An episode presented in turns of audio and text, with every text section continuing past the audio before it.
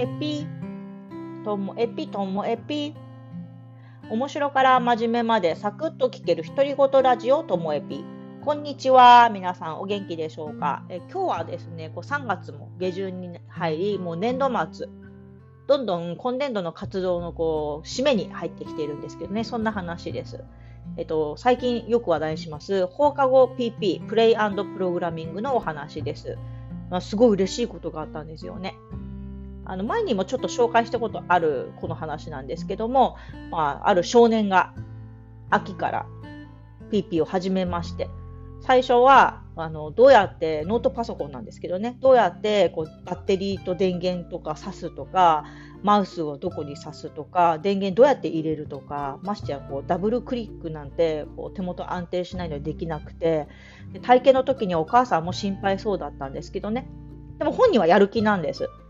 なのでお母さんにその時にお話ししたのはもうずっとこのままなんてありえませんからと。大丈夫ですよと。だって本当にやりたくって入ってくるんだったら自分でねあの根気強くできると思うし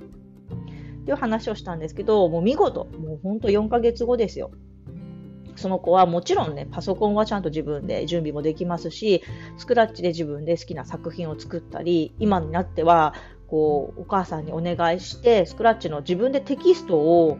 買ってもらって、そのテキストを使って自分で作ったりして、どんどんどんどん興味が膨らんで、どんどんどんどんこう楽しむようになって、私本当それだけでね、もう泣けるぐらい嬉しくて、参加日の時にその話をお母さんとして、お母さんと私2人ですごい喜んでたんです。お母さんもね、毎回毎回本当に行くのが楽しみなんですよね、なんておっしゃってくださって、まあ、それだけで私はもう十分だったんですけどね。で、それからこう数日経ったらお母さんから電話がかかってきて、何かなと思ったんですけど、すると、そのお母さんも、その本人も、本当に放課後 PP のことを気に入ってくださって、友達が行きたい、興味あるって子がいるから、今度一緒に連れてっていいですかって話なんですよ。いや、私ね、本当これが嬉しいんですよね。多分同じようなこう教室とか塾とかやっている方だったら気持ち伝わるんじゃないかなと思うんですけども普通にチラシ見てきたっていう人ももちろん嬉しいですよ。でもねこの口コミで。実際に通ってる人がこう楽しさを伝えて一緒に行ってみないなんて言ってこう来てくれるっていうこれが本当にねやっててよかったなって心から思うんです。なので、もうもちろん、もちろんですよって言って 今度ね、あの、来てくれることになったんですけども、なんかこう考えると、最初はもう興味関心でよくわかんないけど、でも一生懸命やるから始めてみるって始めた子がどんどん自分でできるようになってチャレンジするようになって自分で調べて取り組むようになって。そしたら今度友達も誘う。ってなるとほとんどね私はパソコンの使い方ちょっとは教えましたよもちろん。でテキストの見方どうやって見てどうやって作るかっていうのは教えましたよ。でもいちいちいちいち手取り足取りなんてやってないわけですよ。パソコンが並べてあって子供たちが取り組んでいて私はもうみんなのことぐるぐる見回ったりあそれ面白いねなんて相づち入れる程度なんでねってなるとやっぱりいつも同じような話になるんですけどね。まあ本当もうこれ始まって以来何回同じ話したんだろう。大事なのは分かりますか？皆さん。私が言いそうな話。予想つきますか？今から。いつも同じような話言いますよ。大事なのは何でしょう？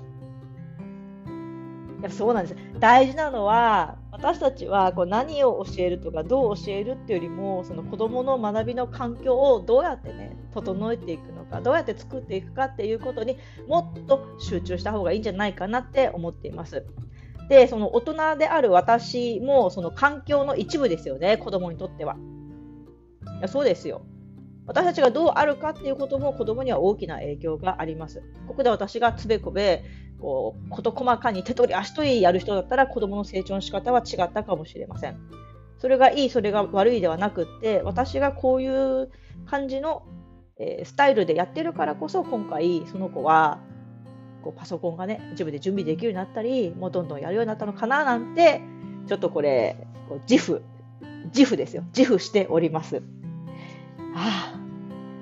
なんか自慢話になっちゃいましたよね。すみません。今日も最後までお聴きいただきましてありがとうございました。さようなら。